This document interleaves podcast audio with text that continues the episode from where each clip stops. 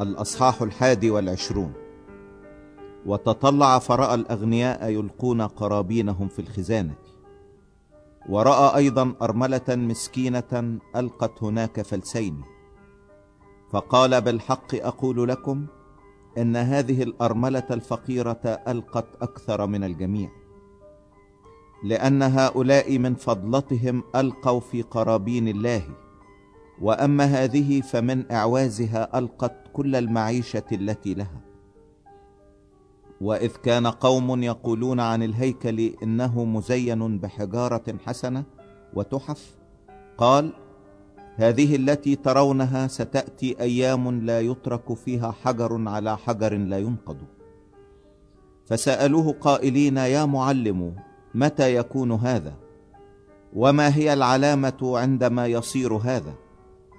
فقال انظروا لا تضلوا فإن كثيرين سيأتون باسمي قائلين إني أنا هو والزمان قد قرب فلا تذهبوا وراءهم فإذا سمعتم بحروب وقلاقل فلا تجزعوا لأنه لا بد أن يكون هذا أولا ولكن لا يكون المنتهى سريعا.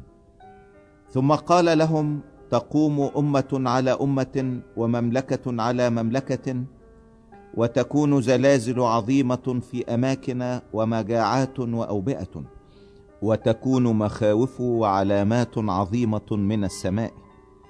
وقبل هذا كله يلقون أيديهم عليكم ويطردونكم ويسلمونكم إلى مجامع وسجون وتساقون أمام ملوك وولاة لأجل اسمي فيؤول ذلك لكم شهادة. فضعوا في قلوبكم أن لا تهتموا من قبل لكي تحتجوا. لأني أنا أعطيكم فما وحكمة لا يقدر جميع معانديكم أن يقاوموها أو يناقضوها. وسوف تسلمون من الوالدين والإخوة والأقرباء والأصدقاء ويقتلون منكم. وتكونون مبغضين من الجميع من أجل اسمي. ولكن شعرة من رؤوسكم لا تهلكوا. بصبركم اقتنوا أنفسكم. ومتى رأيتم أورشليم محاطة بجيوش فحينئذ اعلموا أنه قد اقترب خرابها. حينئذ ليهرب الذين في اليهودية إلى الجبال.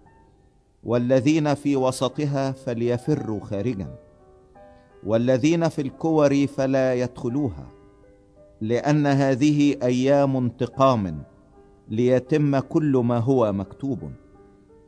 وويل للحبالة والمرضعات في تلك الأيام لأنه يكون ضيق عظيم على الأرض وسخط على هذا الشعب ويقعون بفم السيف.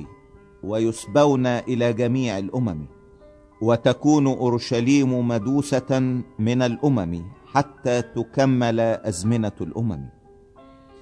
وتكون علامات في الشمس والقمر والنجوم وعلى الأرض كرب أمم بحيرة. البحر والأمواج تضج والناس يغشى عليهم من خوف وانتظار ما يأتي على المسكونة. لأن قوات السماوات تتزعزع. وحينئذ يبصرون ابن الإنسان آتيا في سحابة بقوة ومجد كثير. ومتى ابتدأت هذه تكون؟ فانتصبوا وارفعوا رؤوسكم لأن نجاتكم تقترب. وقال لهم مثلا انظروا إلى شجرة التين وكل الأشجار. متى أفرخت؟ تنظرون وتعلمون من أنفسكم أن الصيف قد قرب. هكذا أنتم أيضا متى رأيتم هذه الأشياء صائرة. فاعلموا أن ملكوت الله قريب. الحق أقول لكم إنه لا يمضي هذا الجيل حتى يكون الكل. السماء والأرض تزولان ولكن كلامي لا يزول. فاحترزوا لأنفسكم لئلا تثقل قلوبكم في خمار وسكر وهموم الحياة فيصادفكم ذلك اليوم بغتة لأنه كالفخ يأتي على جميع الجالسين على وجه كل الأرض. اسهروا إذا وتضرعوا في كل حين لكي تحسبوا أهلا للنجاة من جميع هذا المزمع أن يكون وتقفوا قدام ابن الإنسان. وكان في النهار يعلم في الهيكل وفي الليل يخرج ويبيت في الجبل الذي يدعى جبل الزيتون. وكان كل الشعب يبكرون إليه في الهيكل ليسمعوه.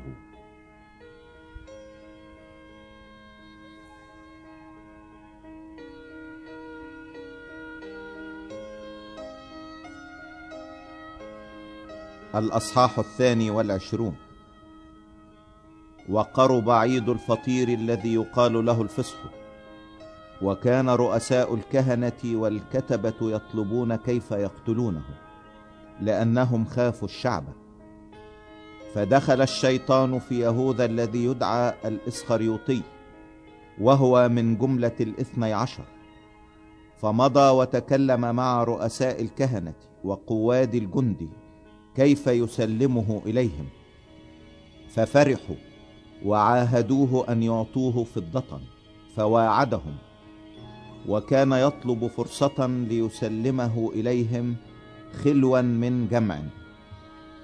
وجاء يوم الفطير الذي كان ينبغي أن يذبح فيه الفصح.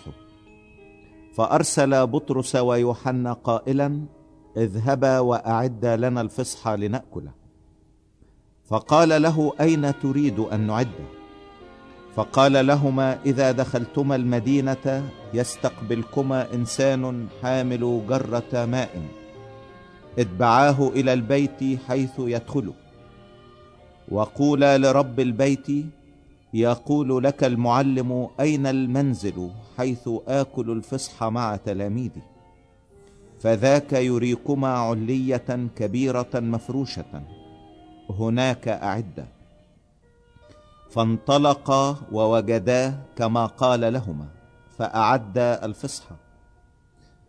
ولما كانت الساعة اتكأ والإثنى عشر رسولا معه وقال لهم شهوة اشتهيت أن آكل هذا الفصح معكم قبل أن أتألم. لأني أقول لكم إني لا آكل منه بعد حتى يكمل في ملكوت الله. ثم تناول كأسا وشكر وقال خذوا هذه واقتسموها بينكم. لأني أقول لكم إني لا أشرب من نتاج الكرمة حتى يأتي ملكوت الله. وأخذ خبزا وشكر وكسر وأعطاهم قائلا هذا هو جسدي الذي يبذل عنكم. اصنعوا هذا لذكري. وكذلك الكأس أيضا بعد العشاء قائلا هذه الكأس هي العهد الجديد بدمي الذي يسفك عنكم ولكن هوذا يد الذي يسلمني هي معي على المائدة. وابن الإنسان ماض كما هو محتوم ولكن ويل لذلك الإنسان الذي يسلمه. فابتدأوا يتساءلون فيما بينهم من ترى منهم هو المزمع أن يفعل هذا. وكانت بينهم أيضا مشاجرة من منهم يظن أنه يكون أكبر. فقال لهم ملوك الأمم يسودونهم والمتسلطون عليهم يدعون محسنين. وأما أنتم فليس هكذا بل الكبير فيكم ليكن كالأصغر. والمتقدم كالخادم لأن من هو أكبر؟ الذي يتكئ أم الذي يخدمه أليس الذي يتكئ؟ ولكني أنا بينكم كالذي يخدمه أنتم الذين ثبتوا معي في تجاربي وأنا أجعل لكم كما جعل لي أبي ملكوتا لتأكلوا وتشربوا على مائدتي في ملكوتي. وتجلسوا على كراسي تدينون اسباط إسرائيل الاثني عشر. وقال الرب سمعان سمعان هوذا الشيطان طلبكم لكي يغربلكم كالحنطة ولكني طلبت من أجلك لكي لا يفنى إيمانك وأنت متى رجعت؟ ثبت إخوتك. فقال له يا رب إني مستعد أن أمضي معك حتى إلى السجن وإلى الموت. فقال أقول لك يا بطرس لا يصيح الديك اليوم قبل أن تنكر ثلاث مرات أنك تعرفني. ثم قال لهم حين أرسلتكم بلا كيس ولا مزود ولا أحذية هل أعوزكم شيء؟ فقالوا لا. فقال لهم لكن الآن من له كيس فليأخذه. ومزود كذلك ومن ليس له فليبع ثوبه ويشتري سيفا. لأني أقول لكم إنه ينبغي أن يتم في أيضا هذا المكتوب وأحصي مع أثمة لأن ما هو من جهتي له انقضاء. فقالوا يا رب هوذا هنا سيفان. فقال لهم يكفي. وخرج ومضى كالعادة إلى جبل الزيتون وتبعه أيضا تلاميذه. ولما صار إلى المكان قال لهم صلوا لكي لا تدخلوا في تجربة. وانفصل عنهم نحو رمية حجر وجثى على ركبتيه وصلى قائلا يا أبتاه إن شئت أن تجيز عني هذه الكأس. ولكن لتكن لا إرادتي بل إرادتك. وظهر له ملاك من السماء يقويه. وإذ كان في جهاد كان يصلي بأشد لجاجة. وصار عرقه كقطرات دم نازلة على الأرض. ثم قام من الصلاة وجاء إلى تلاميذه فوجدهم نياما من الحزن. فقال لهم لماذا أنتم نيام؟ قوموا وصلوا لئلا تدخلوا في تجربة. وبينما هو يتكلم إذا جمع والذي يدعى يهوذا أحد الاثني عشر يتقدمهم فدنا من يسوع ليقبله. فقال له يسوع يا يهوذا أبقبلة تسلم ابن الإنسان؟ فلما رأى الذين حوله ما يكون قالوا يا رب أنضرب بالسيف؟ وضرب واحد منهم عبد رئيس الكهنة فقطع أذنه اليمنى. فأجاب يسوع وقال دعوا إلى هذا. ولمس أذنه وأبرأها. ثم قال يسوع لرؤساء الكهنة وقواد جند الهيكل والشيوخ المقبلين عليه كأنه على لص خرجتم بسيوف وعصي إذ كنت معكم كل يوم في الهيكل لم تمدوا علي الأيادي ولكن هذه ساعتكم وسلطان الظلمة.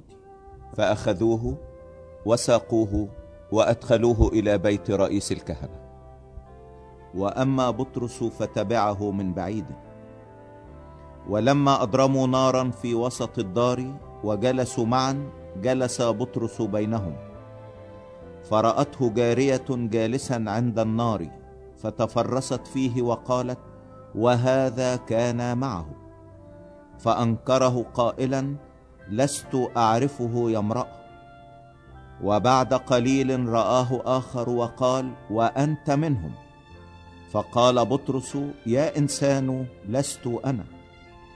ولما مضى نحو ساعة واحدة أكد آخر قائلا بالحق إن هذا أيضا كان معه لأنه جليلي أيضا.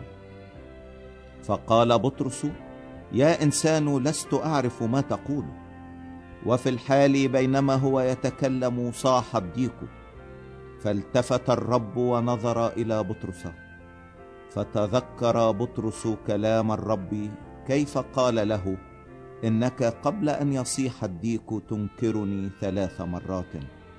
فخرج بطرس إلى خارج وبكى بكاء مرا. والرجال الذين كانوا ضابطين يسوع كانوا يستهزئون به وهم يجلدونه.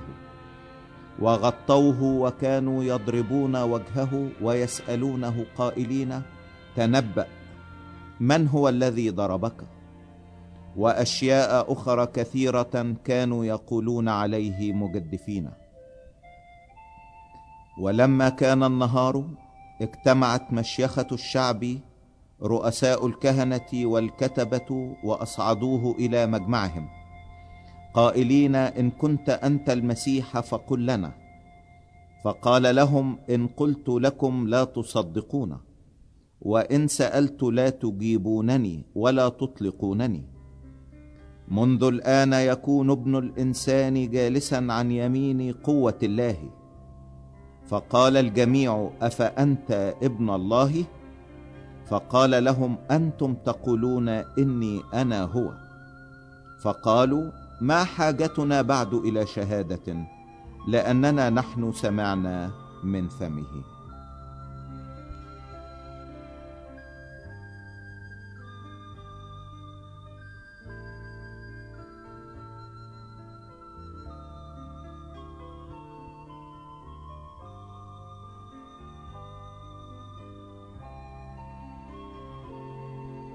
الأصحاح الثالث والعشرون.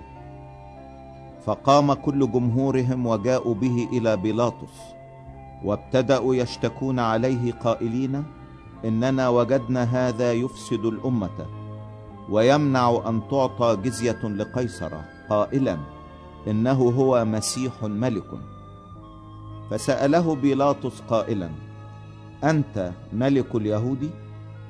فأجابه وقال أنت تقول. فقال بيلاطس لرؤساء الكهنة والجموع إني لا أجد علة في هذا الإنسان. فكانوا يشددون قائلين إنه يهيج الشعب وهو يعلم في كل اليهودية مبتدئا من الجليل إلى هنا. فلما سمع بيلاطس ذكرى الجليل سأل هل الرجل جليلي؟ وحين علم أنه من سلطنة هيرودس. أرسله إلى هيرودس إذ كان هو أيضا تلك الأيام في أورشليم. وأما هيرودس فلما رأى يسوع فرح جدا لأنه كان يريد من زمان طويل أن يراه. لسماعه عنه أشياء كثيرة وترجى أن يرى آية تصنع منه. وسأله بكلام كثير فلم يجبه بشيء. ووقف رؤساء الكهنة والكتبة يشتكون عليه باشتداد فاحتقره هيرودس مع عسكره واستهزأ به وألبسه لباسا لامعا ورده إلى بيلاطس. فصار بيلاطس وهيرودس صديقين مع بعضهما في ذلك اليوم لأنهما كانا من قبل في عداوة بينهما. فدعا بيلاطس رؤساء الكهنة والعظماء والشعب وقال لهم قد قدمتم إلي هذا الإنسان كمن يفسد الشعب وها أنا قد فحصت قدامكم ولم أجد في هذا الإنسان علة مما تشتكون به عليه ولا هيرودس أيضا لأني أرسلتكم إليه وها لا شيء يستحق الموت صنع منه. فأنا أؤدبه وأطلقه وكان مضطرا أن يطلق لهم كل عيد واحدا فصرخوا بجملتهم قائلين خذ هذا واطلق لنا باراباس. وذاك كان قد طرح في السجن لأجل فتنة حدثت في المدينة وقتل فناداهم أيضا بيلاطس وهو يريد أن يطلق يسوع. فصرخوا قائلين اصلبه اصلبه. فقال لهم ثالثة فأي شر عمل هذا؟ إني لم أجد فيه علة للموت فأنا أؤدبه وأطلقه. فكانوا يلجون بأصوات عظيمة طالبين أن يصلب. فقويت أصواتهم وأصوات رؤساء الكهنة. فحكم بيلاطس أن تكون طلبتهم فأطلق لهم الذي طرح في السجن لأجل فتنة وقتل الذي طلبوه وأسلم يسوع لمشيئته ولما مضوا به أمسكوا سمعان رجلا قيروانيا كان اتيا من الحقل ووضعوا عليه الصليب ليحمله خلف يسوع. وتبعه جمهور كثير من الشعب والنساء اللواتي كن يلطمن أيضا وينحن عليه. فالتفت إليهن يسوع وقال يا بنات أورشليم لا تبكين علي بل ابكين على أنفسكن وعلى أولادكن لأنه هوذا أيام تأتي يقولون فيها طوبى للعواقر والبطون التي لم تلد. والثدي التي لم ترضع حينئذ يبتدئون يقولون للجبال اسقطي علينا وللآكام غطينا. لأنه إن كانوا بالعود الرطب يفعلون هذا فماذا يكون باليابس؟ وجاءوا أيضا باثنين آخرين مذنبين ليقتلا معه. ولما مضوا به إلى الموضع الذي يدعى جمجمة صلبوه هناك مع المذنبين واحدا عن يمينه والآخر عن يساره. فقال يسوع يا أبتاه اغفر لهم لأنهم لا يعلمون ماذا يفعلون. وإذ اقتسموا ثيابه اقترعوا عليها. وكان الشعب واقفين ينظرون والرؤساء أيضا معهم يسخرون به قائلين خلص آخرين فليخلص نفسه إن كان هو المسيح مختار الله. والجند أيضا استهزأوا به وهم يأتون ويقدمون له خلا. قائلين إن كنت أنت ملك اليهود فخلص نفسك. وكان عنوان مكتوب فوقه بأحرف يونانية ورومانية وعبرانية. هذا هو ملك اليهود. وكان واحد من المذنبين المعلقين يجدف عليه قائلا إن كنت أنت المسيح فخلص نفسك وإيانا. فأجاب الآخر وانتهره قائلا أولا أنت تخاف الله؟ إذ أنت تحت هذا الحكم بعينه؟ أما نحن فبعدل لأننا ننال استحقاق ما فعلنا. وأما هذا فلم يفعل شيئا ليس في محله. ثم قال ليسوع اذكرني يا رب متى جئت في ملكوتك؟ فقال له يسوع الحق أقول لك إنك اليوم تكون معي في الفردوس. وكان نحو الساعة السادسة فكانت ظلمة على الأرض كلها إلى الساعة التاسعة. وأظلمت الشمس وانشق حجاب الهيكل من وسطه. ونادى يسوع بصوت عظيم وقال يا أبتاه في يديك أستودع روحي. ولما قال هذا أسلم الروح. فلما رأى قائد المئة ما كان مجد الله قائلا بالحقيقة كان هذا الإنسان بارا. وكل الجموع الذين كانوا مجتمعين لهذا المنظر لما أبصروا ما كان رجعوا وهم يقرعون صدورهم. وكان جميع معارفه ونساء كن قد تبعنه من الجليل واقفين من بعيد ينظرون ذلك. وإذا رجل اسمه يوسف وكان مشيرا ورجلا صالحا بارا. هذا لم يكن موافقا لرأيهم وعملهم وهو من الرامة مدينة لليهود وكان هو أيضا ينتظر ملكوت الله. هذا تقدم إلى بيلاطس وطلب جسد يسوع وأنزله ولفه بكتان ووضعه في قبر منحوت حيث لم يكن أحد وضع قط. وكان يوم الاستعداد والسبت يلوح وتبعته نساء كنا قد أتينا معه من الجليل ونظرنا القبر وكيف وضع جسده. فرجعنا وأعددنا حنوطا واطيابا وفي السبت استرحنا حسب الوصية.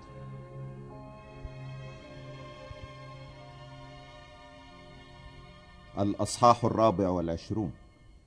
ثم في أول الأسبوع أول الفجر أتينا إلى القبر حاملات الحنوط الذي أعددنه ومعهن أناس. فوجدنا الحجر مدحرجا عن القبر. فدخلنا ولم يجدنا جسد الرب يسوع. وفيما هن محتارات في ذلك إذا رجلان وقفا بهن بثياب براقة. وإذ كن خائفات ومنكسات وجوههن إلى الأرض قالا لهن لماذا تطلبن الحي بين الأموات؟ ليس هو ها هنا لكنه قام. اذكرن كيف كلمكن وهو بعد في الجليل. قائلا إنه ينبغي أن يسلم ابن الإنسان في أيدي أناس خطاط ويصلب وفي اليوم الثالث يقوم. فتذكرنا كلامه. ورجعنا من القبر وأخبرنا الأحد عشر وجميع الباقين بهذا كله. وكانت مريم المجدلية ويونا ومريم أم يعقوب والباقيات معهن. اللواتي قلن هذا للرسل فتراءى كلامهن لهم كالهذيان ولم يصدقوهن. فقام بطرس وركض إلى القبر فانحنى ونظر الأكفان موضوعة وحدها. فمضى متعجبا في نفسه مما كان. وإذا اثنان منهم كانا منطلقين في ذلك اليوم إلى قرية بعيدة عن أورشليم ستين غلوة اسمها عمواس. وكانا يتكلمان بعضهما مع بعض عن جميع هذه الحوادث. وفيما هما يتكلمان ويتحاوران اقترب إليهما يسوع نفسه وكان يمشي معهما ولكن أمسكت أعينهما عن معرفته فقال لهما ما هذا الكلام الذي تتطارحان به وأنتما ماشيان عابسين. فأجاب أحدهما الذي اسمه كليوباس وقال له هل أنت متغرب وحدك في أورشليم ولم تعلم الأمور التي حدثت فيها في هذه الأيام؟ فقال لهما وما هي؟ فقالا المختصة بيسوع الناصري الذي كان إنسانا نبيا مقتدرا في الفعل والقول أمام الله وجميع الشعب. كيف أسلمه رؤساء الكهنة وحكامنا لقضاء الموت وصلبوه؟ ونحن كنا نرجو أنه هو المزمع أن يفدي إسرائيل. ولكن مع هذا كله اليوم له ثلاثة أيام منذ حدث ذلك. بل بعض النساء منا حيرننا إذ كنا باكرا عند القبر ولما لم يجدنا جسده أتينا قائلات إنهن رأينا منظر ملائكة قالوا إنه حي. ومضى قوم من الذين معنا إلى القبر فوجدوا هكذا كما قالت أيضا النساء وأما هو فلم يروه. فقال لهما أيها الغبيان والبطيء القلوب في الإيمان بجميع ما تكلم به الأنبياء. أما كان ينبغي أن المسيح يتألم بهذا ويدخل إلى مجده؟ ثم ابتدأ من موسى ومن جميع الأنبياء يفسر لهما الأمور المختصة به في جميع الكتب. ثم اقتربوا إلى القرية التي كانا منطلقين إليها. وهو تظاهر كأنه منطلق إلى مكان أبعد. فألزماه قائلين أمكث معنا لأنه نحو المساء وقد مال النهار.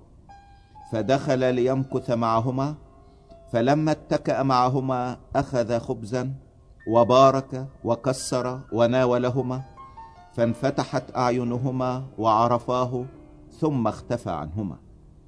فقال بعضهما لبعض ألم يكن قلبنا ملتهبا فينا إذ كان يكلمنا في الطريق ويوضح لنا الكتب؟ فقاما في تلك الساعة ورجعا إلى أورشليم ووجد الأحد عشر مجتمعين هم والذين معهم.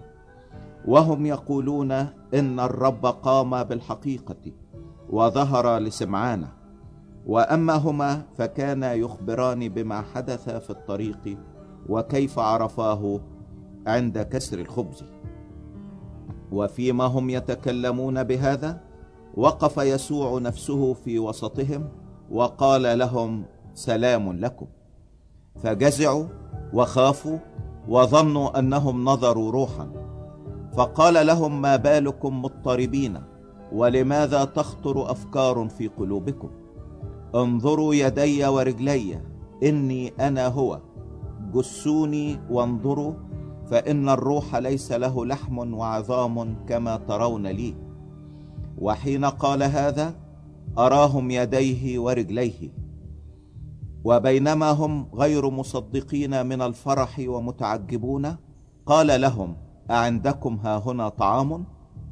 فناولوه جزءا من سمك مشوي وشيئا من شهد عسل فأخذ وأكل قدامهم. وقال لهم هذا هو الكلام الذي كلمتكم به وأنا بعد معكم أنه لا بد أن يتم جميع ما هو مكتوب عني في ناموس موسى والأنبياء والمزامير. حينئذ فتح ذهنهم ليفهموا الكتب. وقال لهم هكذا هو مكتوب وهكذا كان ينبغي أن المسيح يتألم ويقوم من الأموات في اليوم الثالث. وأن يكرز باسمه بالتوبة ومغفرة الخطايا لجميع الأمم مبتدأ من أورشليم. وأنتم شهود لذلك. وها أنا أرسل إليكم موعد أبي. فأقيموا في مدينة أورشليم إلى أن تلبسوا قوة من الأعالي. وأخرجهم خارجا إلى بيت عنيا. ورفع يديه وباركهم. وفيما هو يباركهم انفرد عنهم وأصعد إلى السماء. فسجدوا له ورجعوا إلى أورشليم بفرح عظيم. وكانوا كل حين في الهيكل يسبحون ويباركون الله. آمين.